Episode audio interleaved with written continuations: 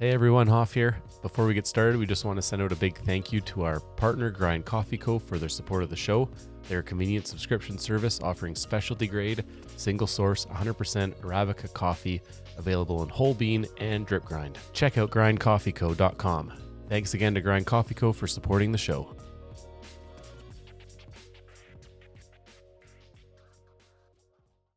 Everybody, I'm Izzy Swan from Greenville, South Carolina, and I am here on the Builder Session, hanging out with a couple of cool cats and talking about some crazy fun topics.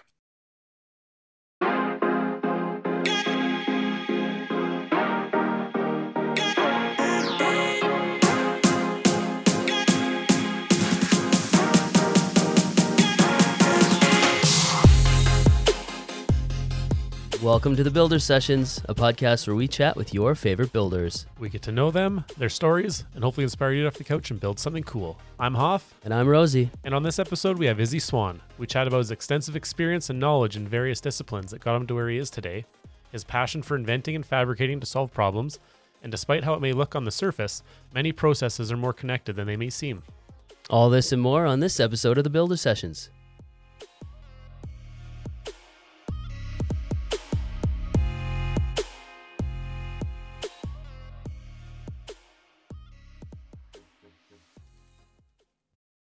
Izzy Swan, welcome to the Builder Sessions. Hey, thank you for having me. This is exciting. Hoff's fangirling. I'm Yeah. fangirling. Yeah. For those that don't know uh, what you do or a little bit about yourself, or for those that don't know you, uh, tell us a little bit about yourself.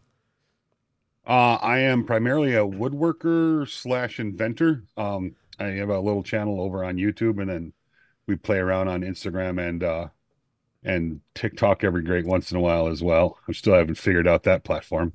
It's an interesting place. It is. Um, so the, that's primarily what we do is make uh, educational content and entertainment content, uh, long form uh, on YouTube, and we do some inventing. We've developed some products that are now available out there in the world for woodworkers and uh, fabricators. Um, I think that's probably about you know the we do some I do some other stuff off the social media front. Um, do a little bit of um, uh, process engineering, process development in the manufacturing world. So uh, a little bit of that, not not as much as I used to. Uh, so that's that's kind of my um, my part time real world gig, I guess. and then uh, I guess that's that's really all about that's a, that's about it. So not I love not how super like, exciting. I love how nonchalantly you just said that I'm just an inventor. I mean, it's just it's awesome. No, Oh, we man. we have a lot of fun, and um, and that's been an interesting world. YouTube's been a very interesting world for us. We've been on on YouTube now. I guess uh, uh, March nineteenth, two thousand thirteen, was our inaugural vid- launch video, the worst video that's ever been published on YouTube. Um, but we've done a lot of learning over the last decade, and we've gotten a little bit better. And um, a few people have have decided that that's, they they'd like to see more, so they follow us, and um, we've grown it into something of a, a nice channel and a, a nice business and it's been it's been good to us social media has been one of those things that's been really good for us so it's been an exciting journey for sure That's awesome. So if we go back, um, how like were you big into tinkering, building things when you were younger? Did you take shop classes? Can you kind of tell us about your backstory?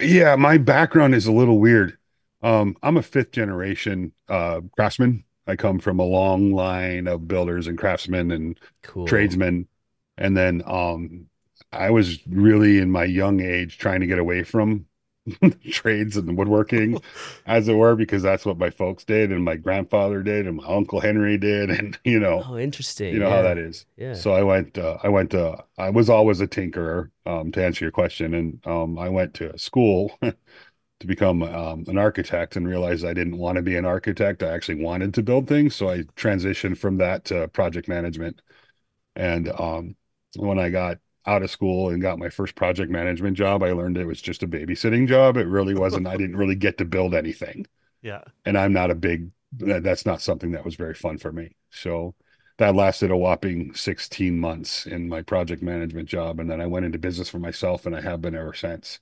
Um, either um, building log homes or uh, rustic furniture. We owned a rustic furniture manufacturing facility for a long time up until 08. Everybody knows what happened in 2008. Yeah. And there was some life transitions at the time um, where my ex had moved quite a ways away from where we were based out of. And I, you know, it just was a great opportunity to kind of transition. And we made a lot of good relationships in that industry. So I was able to kind of sell my designs, sell a lot of equipment, and I really didn't have to work. So I met, I moved, I moved from Michigan to Charleston in in uh, 2010, 2009, late 2009. I've been in, um, and I'm, I've been in South Carolina ever since, with the exception of a couple of jobs that were up north. Um, so yeah, I've been here doing that thing. I found YouTube. A friend of mine suggested it because I was pretty much bored. I'd go fishing every day when I wasn't playing with the kids. You can get tired of fishing. Uh, if you'd have told me that, you know, pre 2013, I'd have been like, nope. I mean, Yeah. it's not yeah. possible. Are you but- kidding me? Yeah. yeah, every day for two years, literally, even on Christmas. I, I mean, I was, I was going for a record, and um, and you could fish all year round down in down in South Carolina. I mean, it's it's just Yeah. doable, Mhm. you know. Not that you can't in Michigan, except for you know, depending on how how how thin the ice you want to brave. Yeah. Yeah. Um, so you found YouTube, and a friend of mine suggested it just as a way to meet other woodworkers. Because in at that time, I was living in in Charleston, and there just wasn't there wasn't no associations or groups or really anything. So we started making goofy videos on YouTube, just one offs, like record from start to finish on my cell phone and then post it. And uh, very shortly, people started to pay attention because we were, I was doing things that weren't typical on on YouTube. You know, I, um, so that that grew pr- pretty rapidly for us into a small business. So What, what what were the things that you weren't doing that were typical? What were the things you were doing that weren't typical on YouTube? well, we made a bowling ball on a table saw. Wait, what? that got some attention. Uh, I made a bowling pin with a circular saw that got some attention. Oh, cool. Um, I showed people how to make round objects with all kinds of devices, circular saws, using screwdrivers and crazy little mechanical setups and um, you know, it's just stuff like that. And then I have a, a unique personality, so that worked really well. That played really well into the social media world. Um, because I'm kind of a just a nut job, you know, class clown, goofball guy. Um, and so that just kind of stuff like that. And then as the channel evolved and I got more into like learning about video editing and doing some, we did some more complex projects where we, uh, I've designed a, a uh, basically a 10 and a half foot tall, 15 foot long Tyrannosaurus Rex that you can ride around. It's powered by an 18 volt drill, um, things like that. Folding tables. That seems for some reason for a while there, that whole folding furniture phase was really good to us. Where, you know, one of my most viral videos was a, literally a minute long video of a table I designed that folds up into about the size of a beer cooler and then it unfolds into like the size of a small picnic table. Mm. That got a lot of attention. So things like that that weren't atypical of content where most people were just like building a traditional jig or, you know, furniture. Um, but there was a lot of that and a lot of good, a lot of good content around there. But those guys all had really good editing skills and, you know, I think a lot of them had experience talking to cameras where I was learning all of that. So I had to rely heavily on my technical abilities to get people's attention because I, you know, I, I my editing skills were crap for many years on social media. So I relied really heavily on on what the um you know, on the technical aspect of what I could do to get to gain followers and notoriety and interest. Um, that and a little bit of goofball personality thrown together seemed to work pretty well. That formula worked. And then over the last five years, everybody's seen it. Everybody's getting so much better at video and editing and all the stuff. I mean, it just like a lot of companies were getting involved, and you really had to produce decent content. At least I felt like it to get um, attention. So I begrudgingly started teaching myself better editing and sound and lighting and all the stuff. So that's, you know, spent the last little more than half decade learning all that. And we've gotten to a point where we can kind of hold our own. We're nowhere near as good as a lot of folks are, but we're good enough, you know. So and and um, that works for us. And still trying to do just the things that people aren't thinking of, you know, um, inventing products around the industry and doing it in ways that are unique and um, different from what other people are seeing, other approaches. So that's been a real originality and and um, kind of thought provoking ideas around around content has kind of been our our our home, so to speak. Mhm. You know, how how do you how does the like where did you get your creativity side because you uh, I was going through your instagram over the holidays and stuff and just i'm always mesmerized at the different products you create and they're some of them are out there they're very user friendly where did you have you always been creative and tried to think outside of the box like even when you were younger or I is think- it I think partially. I mean, I think I have that. Some people have a, an um like somebody are a really good artist, like they pick up a pen and shortly they're drawing really great pictures. Where a lot of us would struggle with that, you know. I mean, it, it's they're it, not that they didn't have to learn it; it's just that they're naturally inclined to that. So it's more it's more comfortable. Some people are great at English, some are great at math. Yeah. You know, very few do you find the very few do people are both good at really both at both of those Yeah.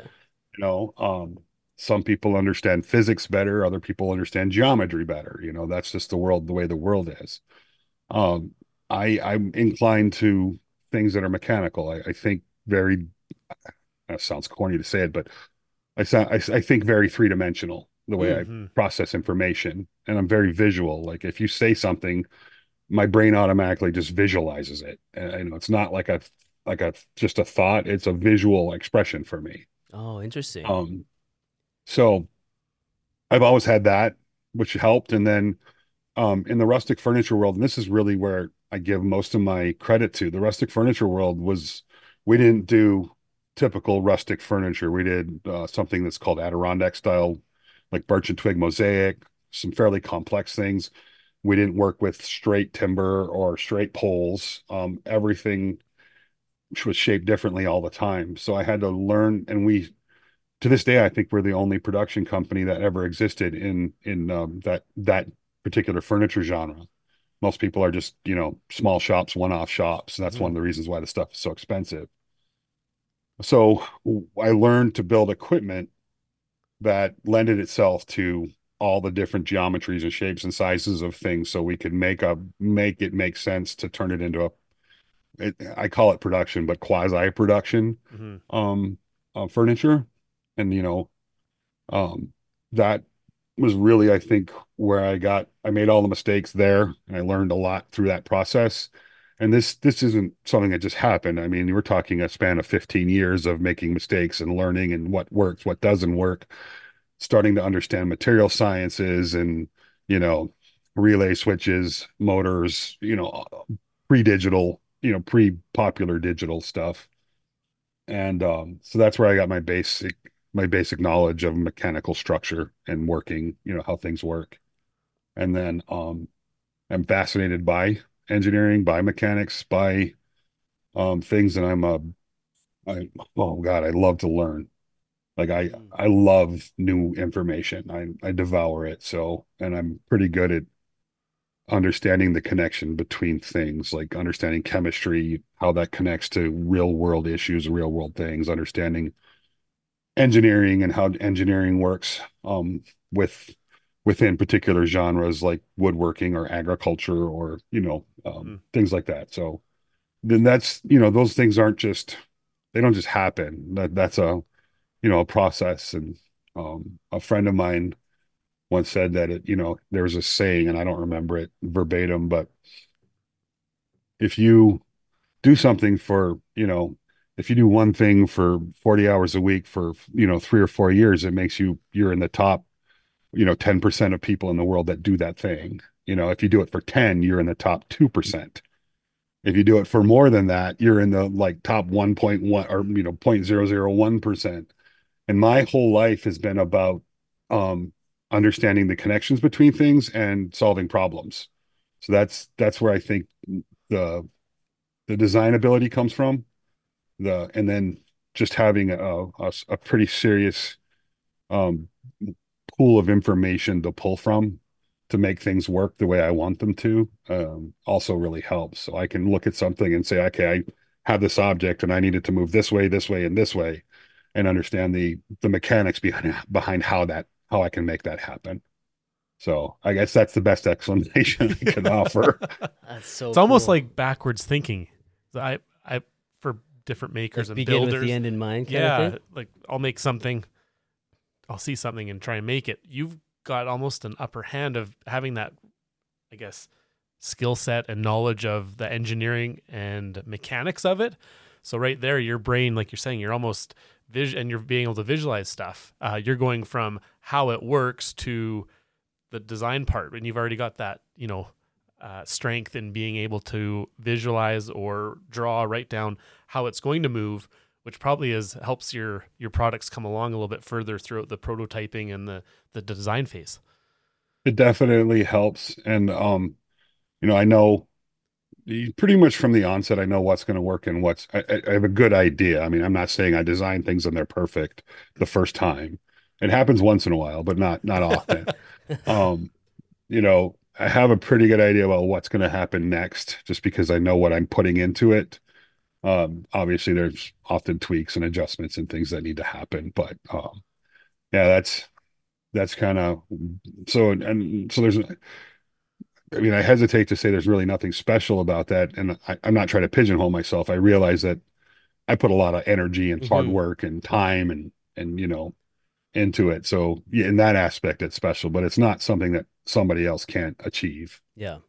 Where do you think your And level? there's a lot of guys out there that can, that, that are just not on social media. So yeah, no. I get to work with them. I get to work with them day in and day out. And there's some really phenomenal people out there.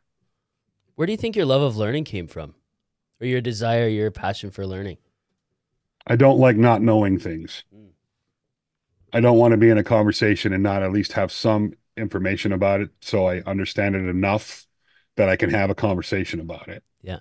And the people that I tend to surround myself with are all smarter than I am. So Is that by design? Um, That's by design, right? Like most of the times, yeah. You know, the engine I get to work with some engine just some of the best engineering teams in their fields in in certain industries. I'm very fortunate that way.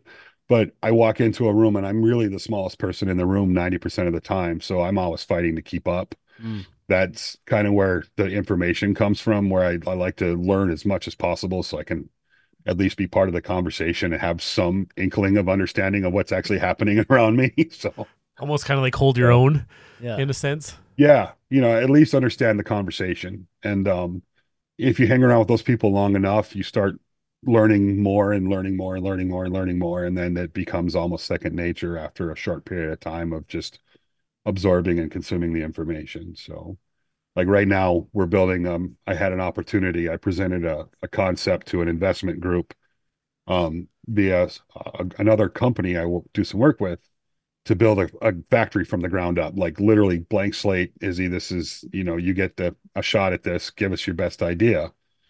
And I knew, uh, I didn't know a whole lot about the input stream until I actually sat down and started learning about it, which took, you know, two or three weeks to get a really good grasp, not really good base knowledge for that. Then I designed a system and put a presentation together and, um, you know, and this is a project we'll be on next now for the next year and a half, two years, because they absolutely love the idea and the concept. So I get this is my first opportunity to actually build um, a scalable, deployable system from the ground up. Like I get say in every single thing that happens with this with this factory. wow. And this is my my first opportunity to do something like this, and we're all very excited. around. Well, I'm very excited around here. Maggie's tolerating me. So,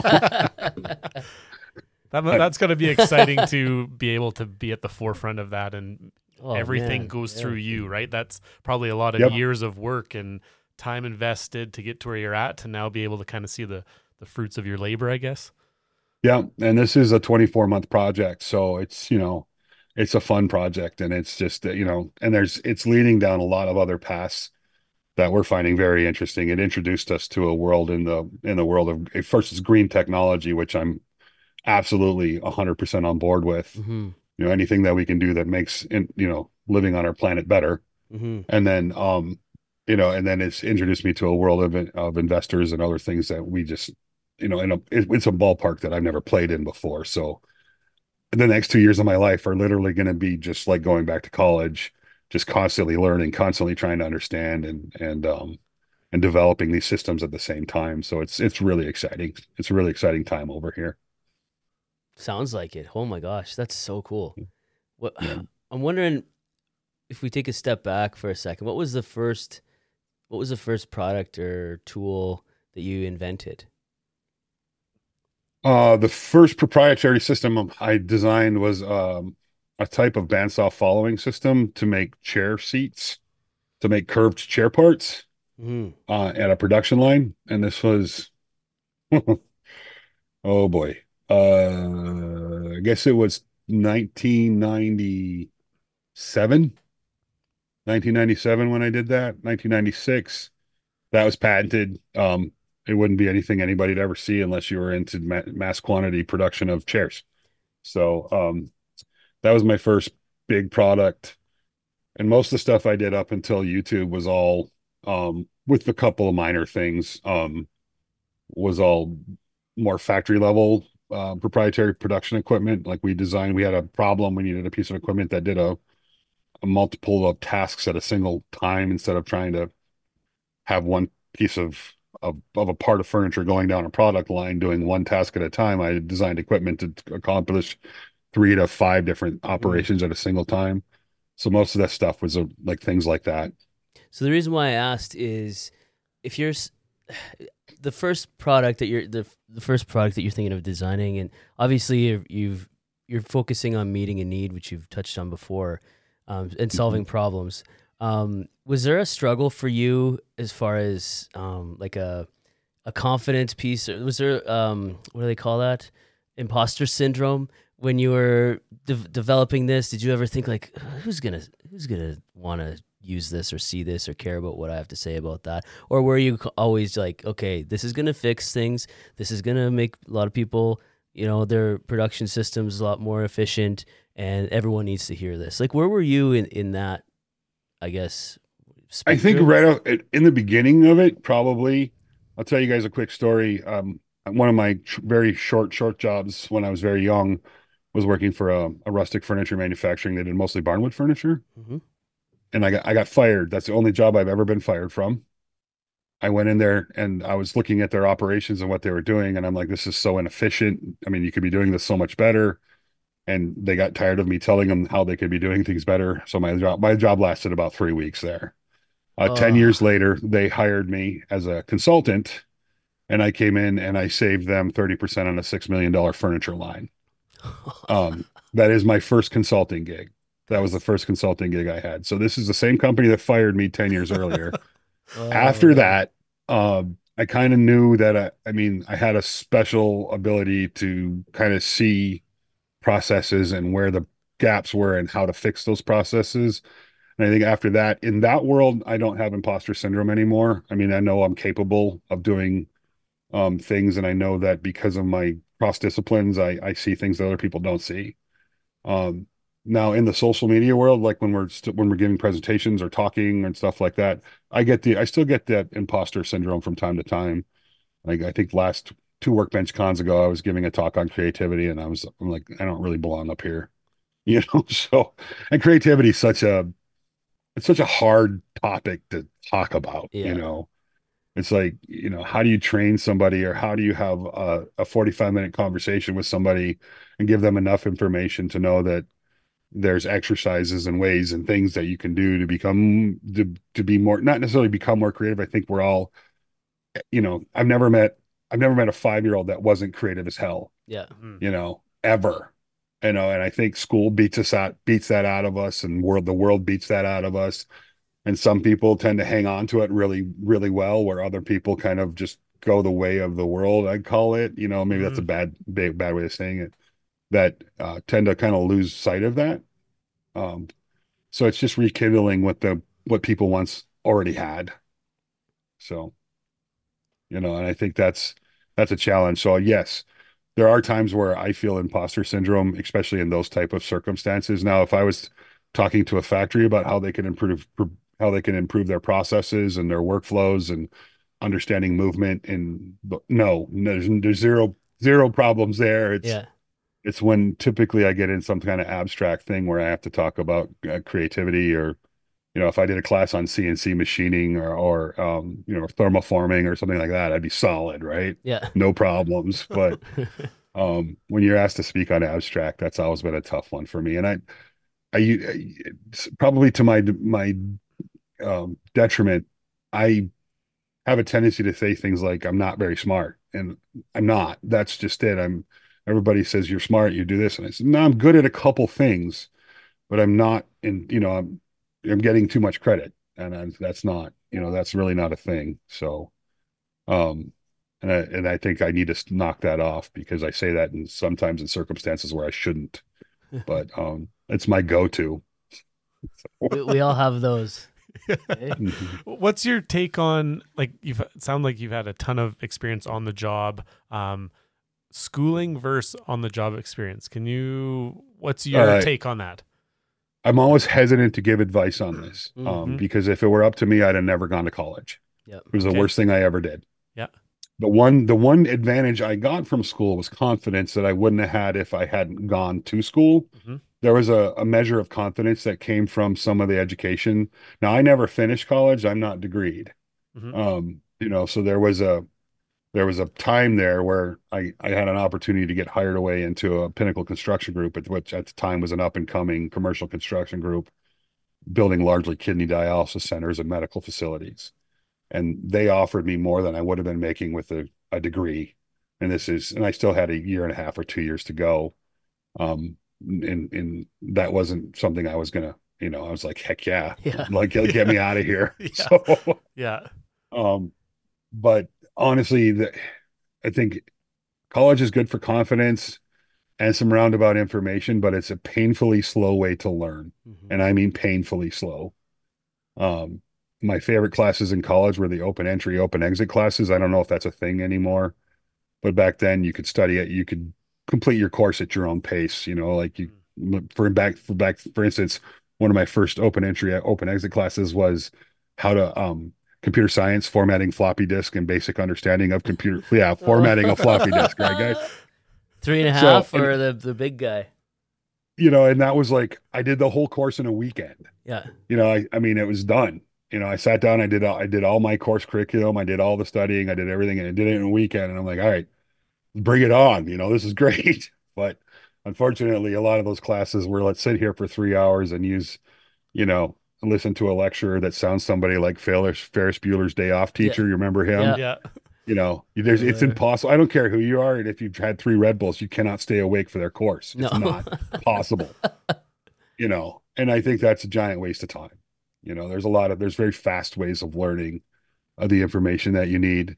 Now that said, if you're a doctor, and I'm not going to come to you unless you, you know, unless you Yeah. have a degree. Right? Yeah. so, you know, maybe that's, you know, I don't want anybody giving me back surgery that that has doesn't have a degree and 20 years of experience. I'm sorry.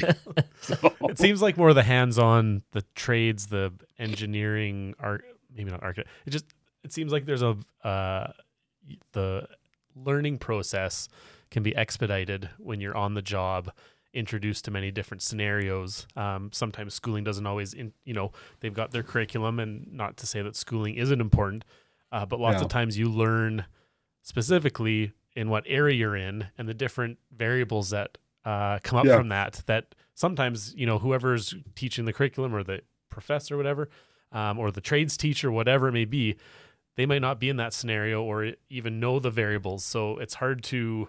Um, what am I trying to say here? I guess it, it the value the value from on the job experience uh, I find second to none uh, on a lot of things. Obviously, you need a baseline knowledge, um, but that on the job uh, can be very beneficial in depending on what sector. Uh, if you're in really specialized industry, probably on the job is uh, very valid too. Yeah, I agree. I think, you know, some of the courses like on schooling on marketing and social media management and um, even some of the business management, other things, the degrees that are required for those are just are they're stupid. I mean, eh, social media has a, you know, I mean, look at some of the great, the biggest content creators in just in our space. You know, that none nothing that they did, you know, in if they have a degree, help them with becoming a large social media, you know, content Mm. creator. They had a unique perspective. They knew how to video edit. They did some sharing, and it worked for them. So, you know, having some marketing understanding helps a lot. But there's a basic set of rules that you can follow, and if your content is anything has any interest at all, um, it's going to get followed. Yep. Mhm. You know, and, and great. in all fairness, it's much harder today than it was 10 years ago to build a significant channel.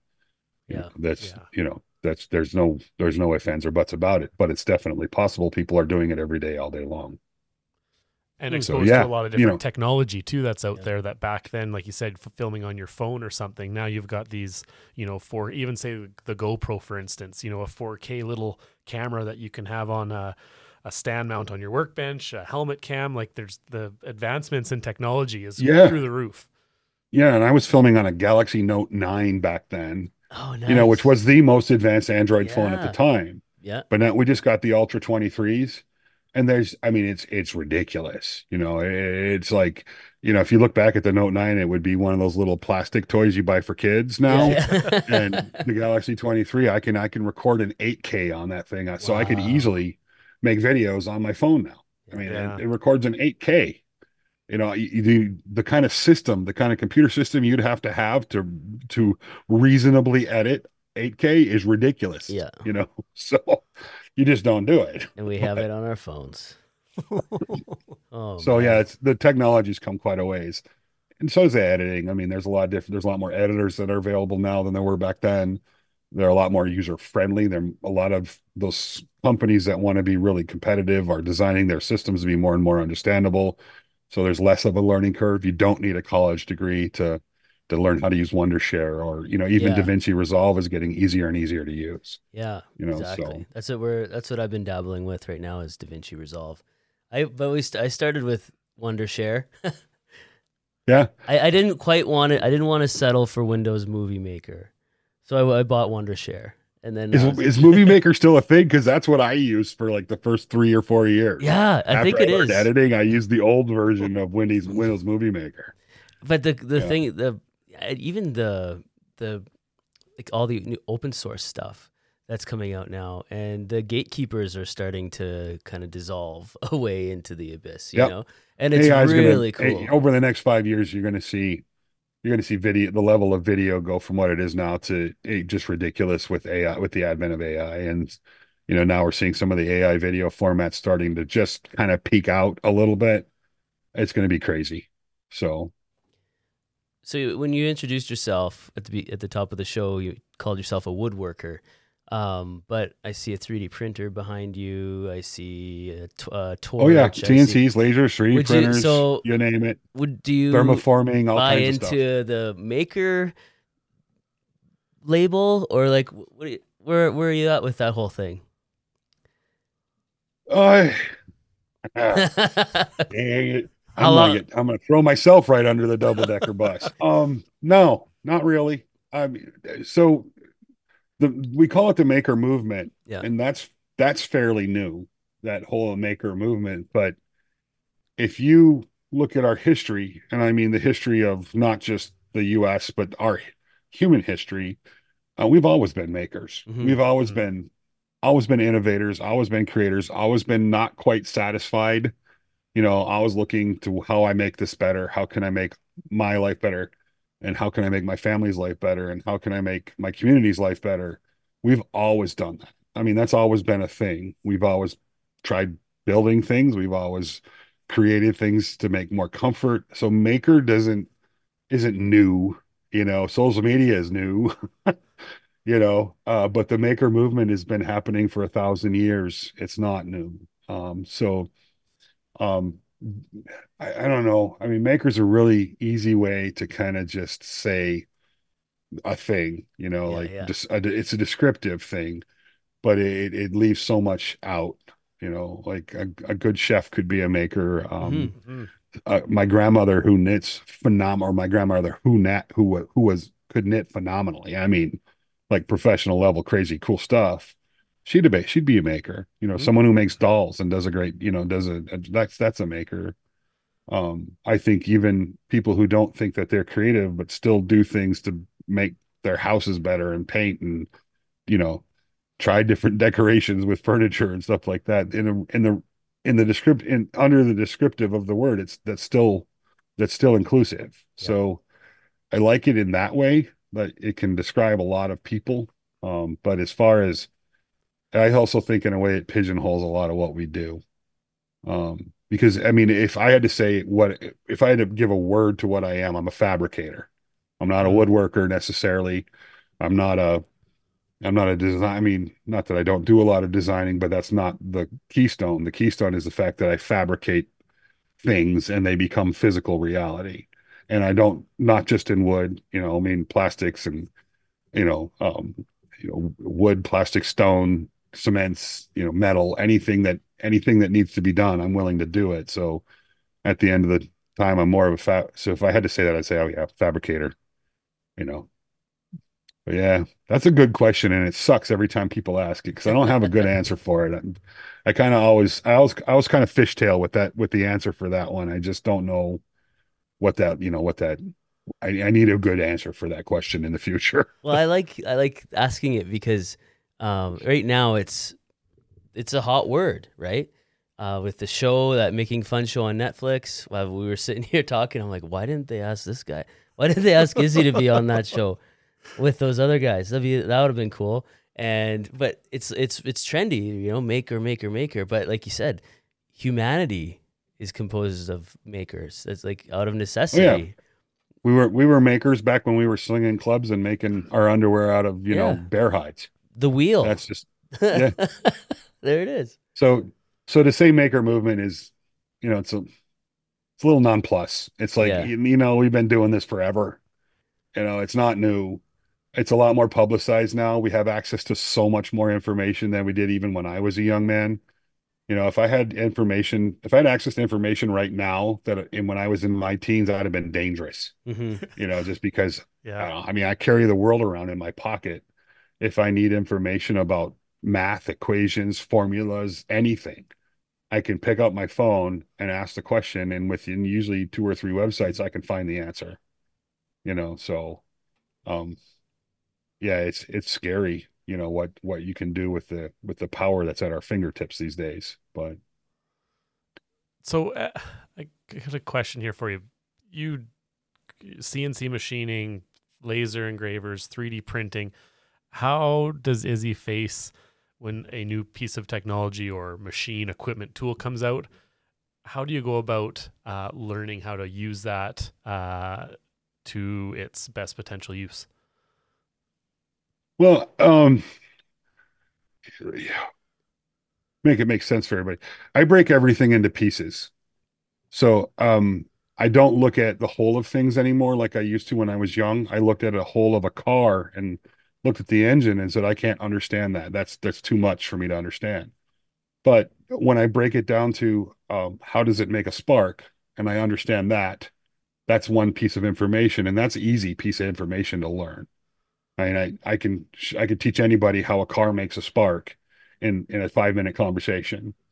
Um, and then I look then I, then I learn, you know, how does how does that that spark create a combustion that creates movement, and I can explain, you know, I can explain how there's a little explosion, you know, inside of a cylinder, and the cylinder pushes and it moves on a and it moves on a rod that you know creates you know rotary movement, and that's easy to that's easy to explain that doesn't take a lot. That's that's easy to tell you, right? It- hmm so, well, what what happens after that?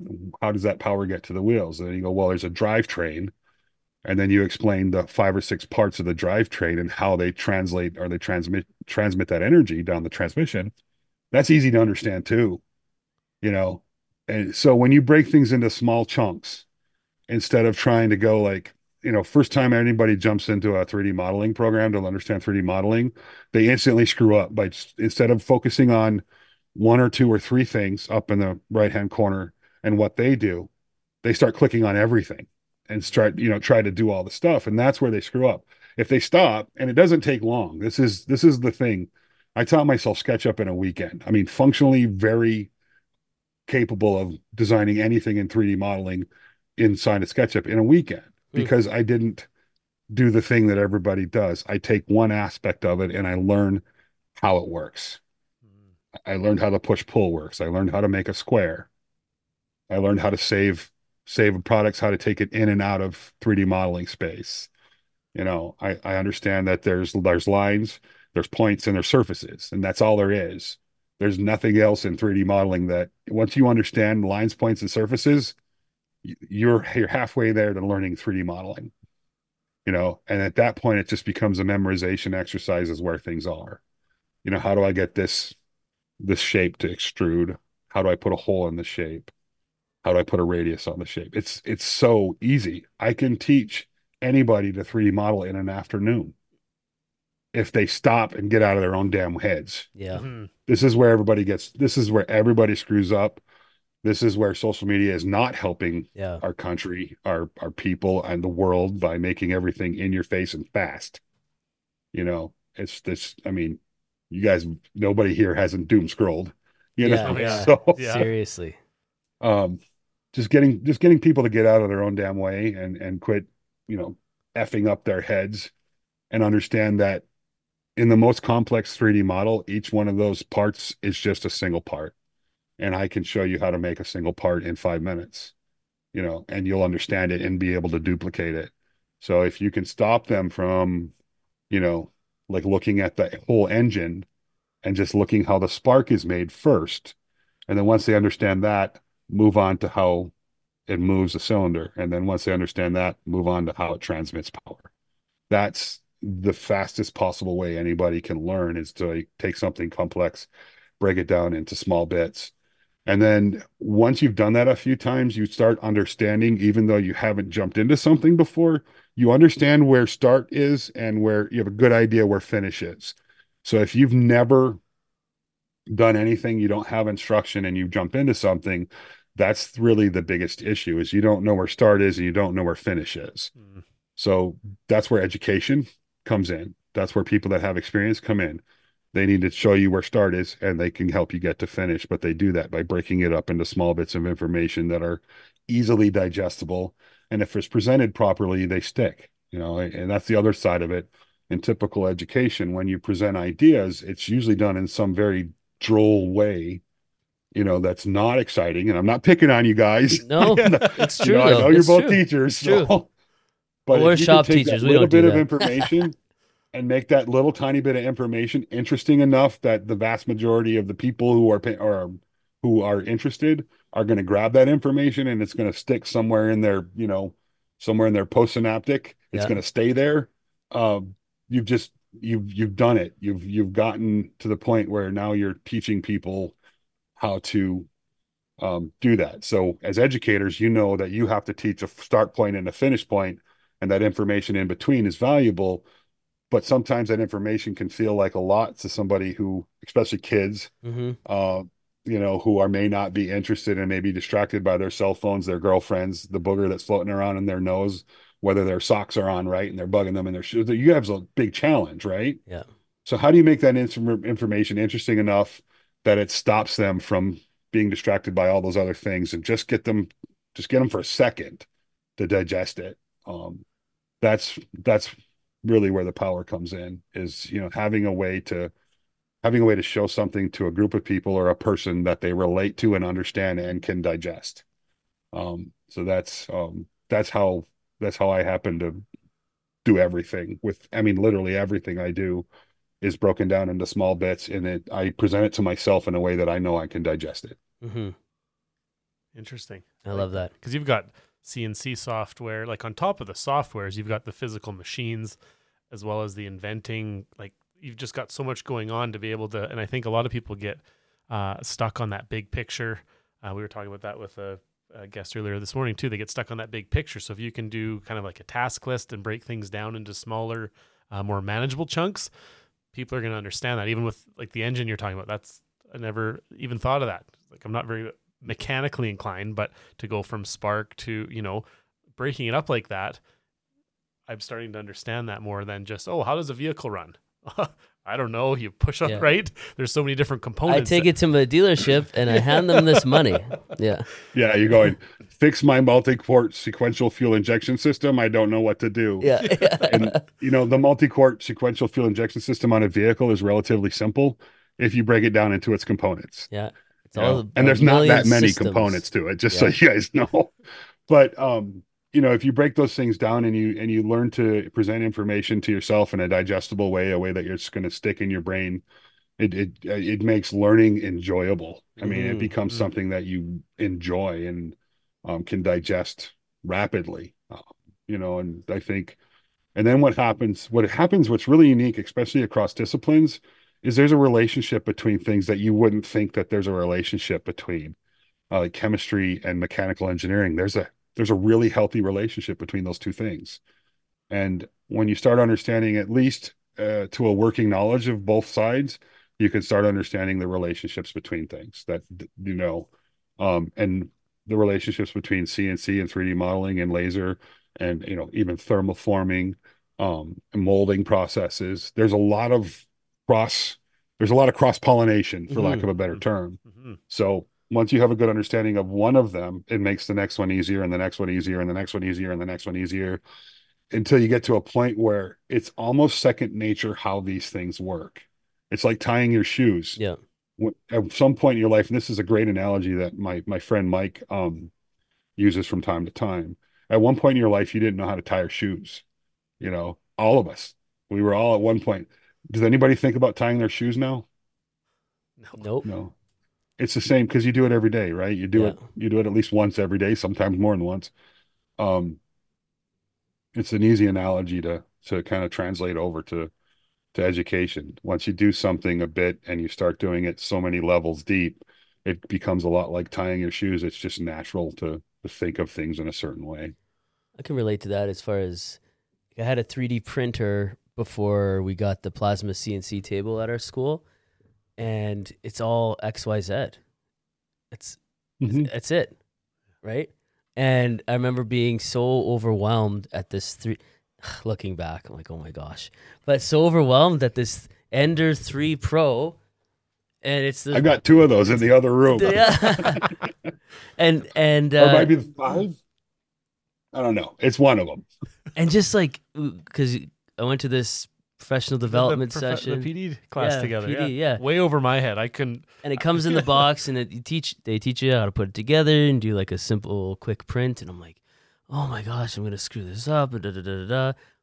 And then now I look, I have the same thing in a plasma table, and the knowledge that I got from learning how to do this, use this 3D printer, it's all X, Y, Z. It's all G code and going from model to, and then basically you have to slice it a different in its in its particular way, eh, so that yeah. it's just it's all connect. Like you said, it's all connected. Yeah, it, you know, some people that are listening are going to understand what you said. Some are going to have no idea what yeah, you're talking yeah. about. I just lost everybody. You know, yeah. You know, and no, it's fine. You know, X is a motion. X is a movement one direction. Y is moving another direction, and Z is an up and down movement. So, you put those three movements together, those three accesses, you create a box, mm-hmm. and your machine works within that side that box. So it's just this box in air that the machine works inside of, and then G code is how you tell that the head of that machine or the tool of that machine where to go inside that box and what to do. That's all it is. It's it's crazy stupid simple. If you break it down, you know, it really is. And that's where that's where it's a little bit frustrating when you look at somebody who's like, I'll never, I can never learn CNC or I can never. I'm like, yeah, you could, buddy.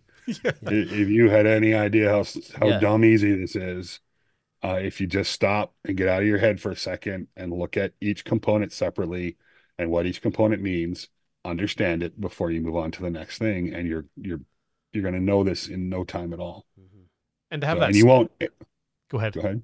No go ahead. No i was going to say he mentioned something earlier that made that everybody experiences and that's the that's the unknown paradox. Like i don't know i'm putting this thing together i've never seen one before i've never used it before i don't know what it how this is supposed to go and even though he's getting instructions there's still the fear because i don't know I'm going to screw up. Yeah. I'm going to make a mistake. And you know what? You could have. It's possible, but it didn't matter. you're not. You're not going to. The world. The world will not explode. Yeah, exactly. You will be able to fix anything that you didn't mess up on because you have somebody there showing you, or you have instructions. So there's nothing there to worry about. It's like you know the Confucius saying, "If there's a problem and I can fix it, there's no problem." Yeah. You know, if there's a problem and I can't fix it, there's still no problem. Yes. So there's nothing you can do about it. Exactly. Um, but uh, um, yeah, just getting people out of their own heads, that's a skill set that, you know, um, is highly valuable and helping them understand a path to that isn't scary or isn't complex or doesn't make them feel like they're intellectually inadequate um, is another very important thing to know and understand. And um, I think people would be a lot less intimidated about learning new technology like CNCs or 3D printers or you know, lasers, whatever that is, especially if they saw the actual practice of being of something being used. Mm-hmm.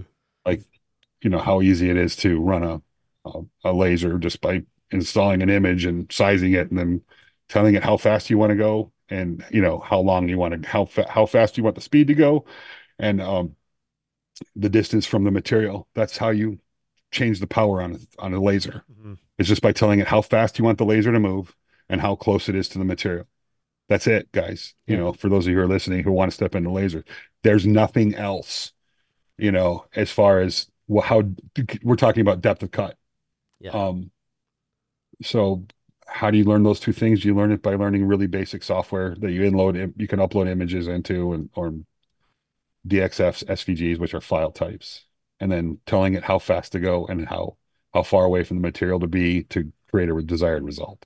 And if you screw up, I mean, you don't. People don't learn when they don't screw up. You you do something the first time. What did you learn? Nothing. You learned that Yeah. you know, and then you screw up again, or you screw up after you've done that, and then you're like, oh, well, maybe I should have done this way. Maybe I should have done it this way, or just you know tips and tricks and that type of thing. You learn way more, and you can pass that on to to people as well. Well, we tend to remember our mistakes more than our successes. Mhm. You know, if the, if the success if successes are small successes, like if something's working like it you feel like it's supposed to, you you don't you're you're glad, but you don't remember it until it does something it's not supposed to, and then you remember like, oh crap, this thing did, you know, this Yeah. thing screwed up or I screwed up or something, um, and that's um that's just part of it. So you're right, you tend to remember those things better than you do. Like when I break CNC bits, uh, to this day I still do it. I've been I've been running CNCs for a long time. I've run many many different types of platforms and systems, and and um, I've used lots of different um, uh, ways of writing G code. And uh, every once in a while, you know, I'll be programming and I'll type in some numbers and either forget to put a decimal place in Yeah. where it's supposed to be, or just not paying attention and forget to change my depth of cut and uh change a bit forget to change the depth of cut and there's a whole different ball game of things that happen than what you expected to happen Mhm. so and if you look at my cnc you'll almost never see a really nice spoil board there'll always be a really weird looking hole in it somewhere That's why? it happens all the time with me so I think just like part you- of the process I, I think like you said earlier too, when you look at something. So I'm just thinking back to that uh, 3D printer workshop we were at. I didn't really care about the process of putting it together. I wanted to get it done so I could print some cool, you know, unique shape thing. So I was already going from starting at ground zero with no knowledge of anything of how it even works to I want to go and print off a 3D skull, which is Mm. not the proper way to go about it where you're saying you know chunk things together. So say for example like a cnc um, you start with maybe doing some v v carve uh, logos and stuff and maybe go into some you know squares and circles cutouts. Once you learn that and learning the program and chunking it then you can start getting into maybe a bit uh, more complicated complex file types. But if you're trying to go from opening up vcarve or aspire and wanting to design this crazy uh, project and not knowing the basics, you're going to sit there and spin and get frustrated and probably not get too far and not learn anything, right? Because you're just trying to go from that big picture idea. So I think that's where it's very vital is to break it down into smaller pieces, know what they are so that you can build upon that and you don't get down that confusion swirl and just give up. You have a bit really expensive clothesline. Yeah, exactly. right yeah i mean you got to understand there's no chance that you're going to do advanced geometry if you don't know how to count to 100 Mhm. you know so learn to count to 100 first Yeah. and then worry about advanced geometry after that Yeah. so so simple really like you just gotta Yeah. chunk it down but it, it's so easy to get into your mind where you see something on social media some cool tool you get it and you just want to go to the like from zero to 100 you want to pick that project that's 100 it's the most complex and it never happens. Yeah but to be totally fair you pick the right kind of tool genre for that. I mean 3d printing right? Yeah. you can buy um you can buy an Anycubic or a, a Bambu right now put it on your bench press a like little calibration sequence and then go to Thingiverse and find Yeah. something that you want to 3D print, put it on a put on a USB card or even hook your machine up to the dang printer, your computer up to the printer, plug it in and press go. And you don't have to learn. You have to learn how to configure. You have to learn how to push two or three buttons to configure the tool, Mhm. and then you have to learn how to download a file and upload it into, you know, a 3D s- a splicer. And there's lots of them that are very very user friendly hmm um, and you watch one video, you know, one 10 minute video, and you're printing, you know, not necessarily 3D modeling and not maybe getting the most out of your printer, but you're printing. And that's a right, that's a step in the right direction. And there'll come a time when you're like, I'd really like to make my own models. And that's that's how you capture people right there. It's like, hey, I can show you how to do that. And it's not that hard Yeah. you know um so that's that's you pick the right one i think 3d printers and lasers the desktop style lasers with their own apps and stuff are probably the most friendly for introduction into that type of technology um, provided you understand that lasers can be harmful to your eyes you need to wear protection things like that you know Mhm. um, but yeah, that's pretty exciting. Where you get into CNC technology, there's a little bit more, there's a little bit more bandwidth of information that's needed to be used. Um, you know, from feeds and speeds and hold down configurations so your material doesn't go flying off your machine, you know, things like that. But again, they're just small bits of information that are broken down, and once you have the whole of them, it becomes almost second nature after a very short period of time. Mhm. Love that. What's the coolest project you've ever been a part of? I got to work with SpaceX a little bit. Really? Um, nice. Yeah, through a contractor. I worked for a contractor who was working for SpaceX. I got to help develop some techniques and stuff for them. I can't necessarily, I can tell you it didn't go into space. It was ground-based stuff. Um, I can't tell you a whole lot about that project, but that was fun. Um, and then uh, see, besides that, that wasn't really like a crazy, crazy exciting project. I mean, it was just cool to say that I was doing something for SpaceX, right? yeah, yeah, yeah. Um, I got, I've got, I've gotten so lucky to work on a lot of really cool things. I think the one I like the most is the one I'm working on right now. And we're talking with the investors right now about potentially being able to do some video content around what we're doing as is provided the IPs in place, the intellectual property protection hmm is in place before we start talking about it. Uh, so we may get to share some of that, which will be fun.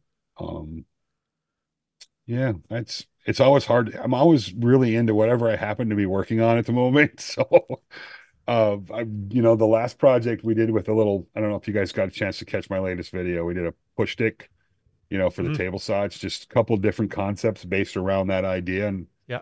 how to make them um, more interesting, more functional, a little bit safer, you know, potentially a little bit safer. Yeah. Um, so we did that. Uh, that's fun. Um, Do you find joy in the Yeah. like the day to day projects where you're in the shop trying to perform a cut on a table saw or bandsaw and it's just not working? And then, so for example, your outfeed jigs that you make for the um, for the table saw and even your um, folding tables to put, you know, everything's about. It seems like it's about efficiency, um, use user um, efficiency. yeah, I that's kind of the world. I mean, I, I guess, I, I guess for people looking in, it can get kind of a humdrum because I, I live in the world of efficiency. You know, Mhm. I, I live in the world of, of, um, you know, the Toyota uh, 4S. You know, I live in the world of, of, if, you know, that particular world and efficiency in the business world means uh, time saved and money saved and safety and a lot of things. Um, and it might feel feel funny for some people to hear safety come out of my mouth because a lot of what I do looks crazy, you know, like turning bowling balls on table saws. Like who does that, right? Yeah.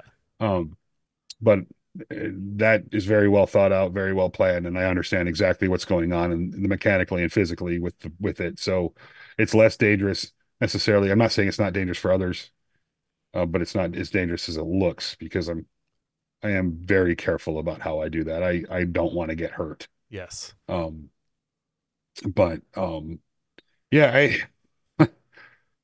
I don't know. You know, it's, it's fun world. just seems really interesting. You know what you do day in day out. Some people, like you said, they might not find these videos or product um, very exciting, but I think when you look down at the, if you can get away from okay, if it's just a simple aid or jig, but look at the geometry, the physics, the mech- mechanical part, the aptitude it takes to design Yeah, these just the thought to help you it, out. yeah. I mean, anybody can use like one of your folding tables so um, to flip it up onto the table saw.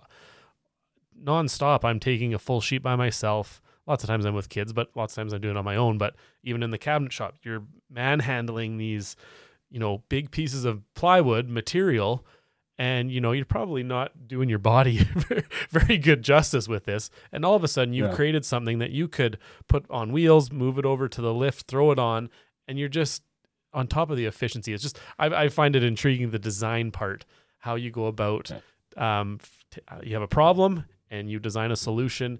Uh, I just think it's so cool that you get to do this day in and day out, and um, yeah, it's it's just awesome. Yeah, that's one of my the that large infeed for plywood on the table saw. Um, that's one of the best projects I've done this year. And I know it seems simple and it's not it's not overtly flashy or anything. It's just a simple thing, but I wish I would have done that 20 years ago because like yourself, I spent a lot of many years, you know, throwing full sheets of, you know, three quarter inch and even up to one inch plywood and MDF on a table saw by myself, cutting it. And that would have saved my back so Mhm. much, you know, hard hardship. Um, you know, it's one of those things that I, I when it's necessary, I design it, and it Yeah. wasn't necessary before Yeah, for me, you Yeah. know. So, and uh, we all kind of design for ourselves in lots of ways. You Mhm. know, we Mhm. we're solving our own problems. Um, so I wish I would have done that years ago. That just made a whole lot of sense. And now we, that there's not a full sheet of plywood that touches that table without those lifts, without that, you know, those extensions being on Mhm. the table saw. Yeah. It just doesn't happen. yeah. Think smart or work smarter, not harder, right? There you go. Right, right. Yeah, Yeah. that's the that's the one. so as we we work with um, Grind Coffee Co. and one of the questions we like to ask our guests is what was one let's call it grind time and what what was one event or like in your career one thing that happened that you had the choice that you could you know throw in the towel or grind through it and how'd you what what part of you like what got you through that Uh, my dad was a Marine Corps drill sergeant, and my mom was a, a ARM in a maximum security prison. She ran three cell blocks, oh wow so we didn't quit. wasn't it something that we yeah we talked about in our house. no kidding Yeah. Um, it was either you know do or die kind of thing. Yeah. So, um, you know, and my dad had a really good saying, and it's you know, it's nothing, it's not, it's nothing, you know, prophetic or anything. It's just, you know, when when the times are, you know, when you when you have this is one of the reasons the horn hat is kind of my thing. Um, he said when times are tough, you know, uh, do what a steer does, just drop your head down and bull through it, you know. So I love that. you know that's kind of what you know we do i mean there's i be i have to be careful about giving that advice because sometimes there are times when you should stop Mm. folks Mhm. you know when it you know there are there are equations that the the answer is stop you know and um I, I that took me a few times to learn that you know so i can remember there's a few times i didn't when i should have said no and stopped and said this is not this is not right um and just went through it. And after stepping back and looking at it you know a year or two later going yeah that was dumb. I should have just moved my energy and efforts on to the next thing not not stuck not not ground that out. But um let's see. Sometime that it actually happened um it was actually youtube. Uh about f- six years ago i was pretty much done with youtube. I was ready to i took three months off maybe five years ago. Um 2017 2018 we had lost a few members of the family. There was a lot going on personally. I had an opportunity to get a very well very very good paying job that was kind of like right up my alley and fun and easy. And um i i think that year i was i mean it, you know it would a squirrel fart would have gotten me out would have would have convinced me that i was done with youtube. But you know um there was a part of me also that was like you there's this i enjoyed that. I hate video and editing. I hate it. I hate it. I hate it. And nobody wants to hear you say that out loud because that's what i do right? But i love the educational aspect. I love the community side of what we do. Yeah. um there's you know there's a lot of really good people in this community and and you know, for lack of a better term, the community is almost like a, um, a secular church in a way. It's that type of, it's that kind of camaraderie between, you know, woodworkers and content creators and other makers. And I really enjoy that aspect of it. And I love the educational aspect of it. And I love sharing ideas. You know, my, you know, if I do something that inspires somebody else to, to think through uh, a problem or maybe think outside the box a little bit and they do it, that's pretty exciting to me. Mm-hmm. Um, so I think at that point there was that for me was like getting back into getting back into and you can go look you'll see like a big gap in in content like big gap on Instagram, big gap on YouTube. TikTok wasn't a thing yet. Uh I almost didn't come back, you know. But I think at at the end of the day after a couple of months of thinking about it, I was like, you know what, this is valuable. It's worth it. I'm going to stick with it. And um at that point it was a great thing because that job that I got offered would have lasted about two and a half years and it would have been gone. Mm. You know, not that I wouldn't have been able to fill that shoe, fill those with something other, something else. But, um, and since then, um, I met my wife. I made a lot of really valuable friends, uh, a lot of valuable ne- networking opportunities that are, you know, both friendship and business that I would have never, it would have never happened if I had done that. And I'm so, so glad I didn't. So yeah, I'm glad I ground that one through. That wasn't really a grind. That was more of a, an emotional grind than it was a physical grind. But I feel you know, like same, same. A lot of them are. I think more than yeah. they're more emotional and intellectual grinds than it's a head game a lot of the times, right? Yeah, uh, it's it's a it's a unique thing. Like I know people that do meetings and work in an office all day long. And I'm not, I mean, a lot of people are really good at it and enjoy that work, and I'm not picking on them. What I'm saying is, I think they have a superpower that I don't have. Yeah. Because if I have to spend a day doing meetings, and just like, and I do that from time to time, you know, a lot more lately, it seems like, but um, at the end of the day, I am so much more exhausted than a day in the shop. And I have a bad back. So working in the shop is painful. Um, like a really bad back. So, you know, pushing a board through a, you know, a table saw or standing up for five or ten minutes to do a, a um, you know a video recording sequence. Those things are very painful for me.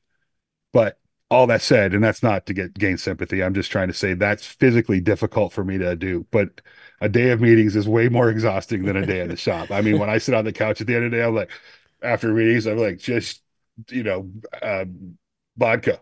Yeah this one word yeah yeah. Oh, oh yeah i had enough you know, and I could come in from a day in the shop and I'm covered in dirt and I'm I have a couple scratches and I'm sore as hell.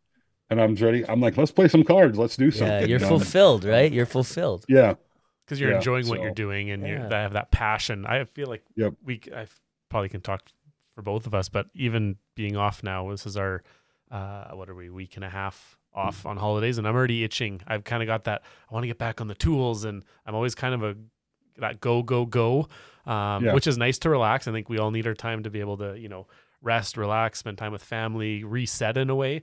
Um, but I'm just non to get back on the materials because it's a, again a different time whether you're at home with your kids all day or you're you know meetings phone calls all that it's just that emotional uh, exhaustion um, I find takes way bigger of a toll on me than the physical side. i am more rejuvenated when I get home after being in the shop than you know doing different things that aren't that way. So I can totally, yeah. uh, I, I feel your pain on the all day meetings. yeah, it's it's a thing, you know. I mean, and I'm I have friends that are are the opposite, you know, that are they can do a day of meetings and and you know creative thinking and especially the some marketing folks that I know, and they come out of that they're ready to, to go, and I'm just like how? Yeah. I need to go to the shop for 10 minutes, then yeah. I'll be you, back. You have powers that I don't that I don't have. so, you know. That's a cool way of yeah. looking at it too though. You have powers that I don't have. I like that. Um yeah, it's a fun it's um anyway, so yeah, I'm glad I'm still here on social media and doing the YouTube thing. It's been a it's been a great ride, you know, and I'm I just hit 50 this year and just got married, you know, and um lots of fun stuff planned. So, you know, when I people ask like how long are you going to use I don't know. Just I don't have an answer for that. Um yeah. for a while, you know, we'll yeah. keep making videos. I know that I'm less than I was, you know, years ago. I'm not, you know, I don't if I get a video out every week, I don't care. Yeah. You know, if I put one or two out a month, I'm yes, I got two videos out this month. Um, if I relied on it for income and all that stuff, that would be a different story, but we don't. So, you know, it's it's part of it, but it's more at this point, it's more I'm doing this because I want to do it, not because I have to do it. And that was the other part that I had back then is like I kind of have to do this now because I this like this is kind of what I focused on for the last five years, you yeah. know. Yeah. So I've repositioned myself where it's not it's not as important for us, you know, financially and as a family to that we have that income. So it's it's still good, but it's like it's not as important as it used to be. So, so as we wrap up here, Izzy, um, we typically end the show with our three questions. Um, what advice do you have for somebody uh, that is interested in getting into the fabrication world or industry? Um, it depends on what facet of the industry that they're interested in, to be honest. And there's a lot of them, you know, I mean, there's you have welding and see machining and, you know, machining now has become more and more CNC technology than anything else. So there's still old school machining too available. Um, there's the woodworking world. There's all these different places to be. And, and it also would depend on what, if they want to do it professionally, if they're just thinking about getting into it as a hobby, you know. Mhm. But I think the most important thing I would say is understand you know when they're learning things is to stop don't let them get into their get out of their own damn way you Yeah. know learn how to break things up learn figure out where the start the stop points are and the finish points are and how to how to evaluate what's important to learn in those in those things and uh, you know then you you can do that by finding you know peers that are doing the same thing um, which is a great source of information especially in the the maker community because there's so many people out there it's that are happy to help. They're happy to offer advice. They're happy to point you in the directions of some good video content. Um, you know, there's lots of good schools that have been popping up and and um, even courses now that have become more and more popular, and those have a lot of valuable content, usually for, you know, depending on some people think they're priced too high or whatever, but I, for what they're getting out of them, I, I don't think they're, you know, I Mhm. think they're it's they're incredible. So, um, those are all good, um, all good sources. You know, don't believe everything you see on YouTube either. You know, be careful there, y'all. Yeah. Uh, just because, and I love Jimmy DeResta, and I'm not picking on him, but just because Jimmy didn't doesn't mean you should. Yeah. And more, more poignantly, just because I did it, you probably shouldn't do it. yeah, you know? yeah, yeah. um know, so there's there's those but you know um it really depends on what a person wants so that's it's kind of a broad question that you're asking there but there's you know the the approach is the same it, it, when it comes to the information remember you're not going to learn everything all at once you know yeah if you if you're very specific on what you want to learn that's pretty easy to um to research if you're more broad you know figure out where you want to start Mm. and where that finish point looks like for you and then kind of fill in those gaps so that's that's important um i think that's best answer i can yeah, offer yeah. Now, what about some Mm. technical skill sets like around your area? So, if you want to focus on the woodworking side, um, fabricator, maker, I mean, kind of what you're doing. Um, what are some technical skill sets that are important to develop uh, while uh, material into- science is a really important technical aspect if you want to be a fabricator even in some woodworking uh, understanding the material science of wood and plywoods and different styles of woods you know understanding the what short chain carbohydrate or short chain molecules and long chain molecules are when it comes to perf- performance of i said molecules. Um you know, the way the way cells relate relate to each other in in in wood Mhm. you know the the the um the cellulose in wood how they relate to each other how they adhere understanding the performance values of those things depending on what you're doing with it. If you're making a desk no you don't have to worry about it right? Don't worry about it. But if you're making a dog sled you have to better you better start thinking about it you know? And that sounds that sounds kind of silly when you don't understand but if you're trying to make a dog sled out of applewood or out of birch. It ain't gonna work y'all. You're going to need to use ash or you know white oak or something along those lines. So understanding the differences in the values in, mat- Mhm. in the wood strengths and materials depending on what their uses are is a great thing to know um, depending on what you're going to build. If you're Mhm. building two by four patio furniture you're good. Yeah. You're good. not, and i'm not I, that sounded like i was picking on those guys. I'm not. I No, think no, it's no, it cool that people are out there doing that. That's amazing you know? Um i got to be careful about how i say things. Um, but if you you know if you're getting more in depth and more into it then the the material science of woodworking is very very important especially if you're going to have customers, because then you need to understand moisture values and and what you know some materials move more than others and um, some you know types of joinery work really well um, for movement some don't. So understanding those things and there's that stuff that's it's, it's there's videos out there there's books out there there's it's all over the inf- the the web you know so it's not like it's it, it's there's no there's no mystery of getting access to that information you know in, in the olden days let your fingers do the walking meant looking through the yellow pages to see if you could find a professor to teach you Yeah. now all you got to do is google the damn thing Yeah. you know so and you're probably going to be listening to professor teach you Mhm. you know so Okay. And then last but not least, um, top three starting out tools. oh uh woodworking stop saying i'm going to get punked on this one um a drill uh, i saw i don't care what kind you know uh bandsaw circular saw jigsaw and a drill press Okay. Done. Just Right like there. that. um, And then drill what? press is drill press is easily the most underutilized tool in every shop on the planet ever. You can do so many things with a drill press. The drill press is capable of so many things that people just don't use it for. You know, you've got sanding operations, you got drilling operations. You can cut with a drill press. You can actually te- treat the drill press like a little tiny bit of a milling machine. Don't go crazy with it. Jacob's Chuck doesn't like side loads, guys. Don't do that. But um you know there's the drill press is one of those tools that even in a small shop a small just a small when you know $110 drill press sitting on the shop can be so many things for you it becomes so many tools that you don't have necessarily that's why i say a drill press Yeah. you know Yeah. Awesome. the Swiss Army knife that no one knew it was. what's that it's the Swiss Army knife that no one had the idea or it had a clue that it was a Swiss Army knife. yeah I, I think we did a did i do a video i did do a video about that i turned the drill press into a a type of jigsaw for cutting Did you hook it up to a pulley system too and ran something off of it? Oh, we did a sharpening system Yeah, for the the, drill press. system, yeah. Um, no, I did a goofy little side video of using an off-axis rotary cuff to create up and down motion and put a jigsaw blade in it, so we could cut.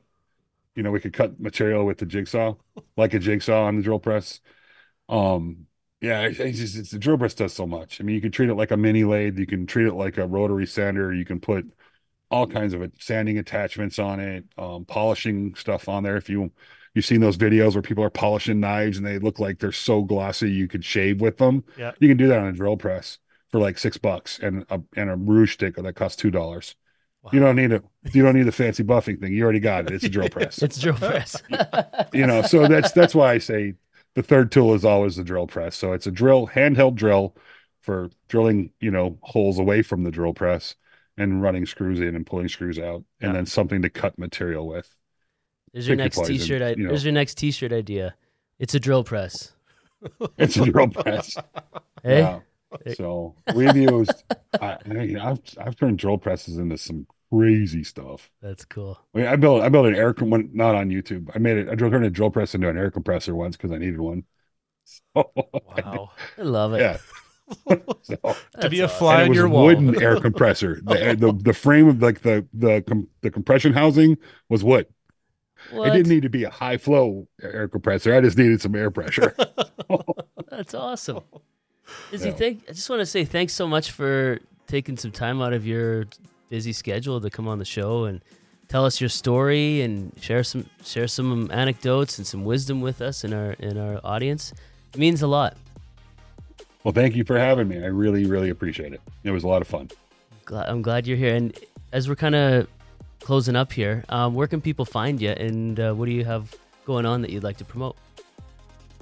Um, YouTube is best probably the best place. You know, if you go over there and just type in Izzy Swan, our stuff pops up. Um, sorry if you hear the dog barking in the background. We're getting an Amazon delivery. I think just Yeah, threw a good- myself under the bus there again. But um, yeah, Didn't even hear YouTube is is a great place. You can check out our website. I wouldn't, you know, we're we're in the middle of getting ready to rebuild the website, so right now it's kind of like spotty and hit and miss uh, because we just we've been pulling that down. Uh, Instagram, we're Izzy Swan underscore woodworking. You can look look us up there if you're into that shorter content. We don't post a whole lot over there, maybe once or twice a week, and I don't think I've posted over there in like three weeks right now, so I'm a liar. But and we do stories. You know, oftentimes we'll do stories. You know, when we're actually doing stuff, we'll do stories almost every day. But yeah, that's that's where to find me. That's cool, and I'll put all those links in the in the show notes of this episode as well. Once again, Izzy, thank you so much for coming on. Uh, we got to have you on again. The, I, I just want to hear more stories and hear more. Hear more. I'd love to tell them anytime, That'd be guys. I appreciate it. Right on. And thanks to everyone for listening. Thank you, Hoff. Thanks, Rosie. And we'll catch everyone in the next one.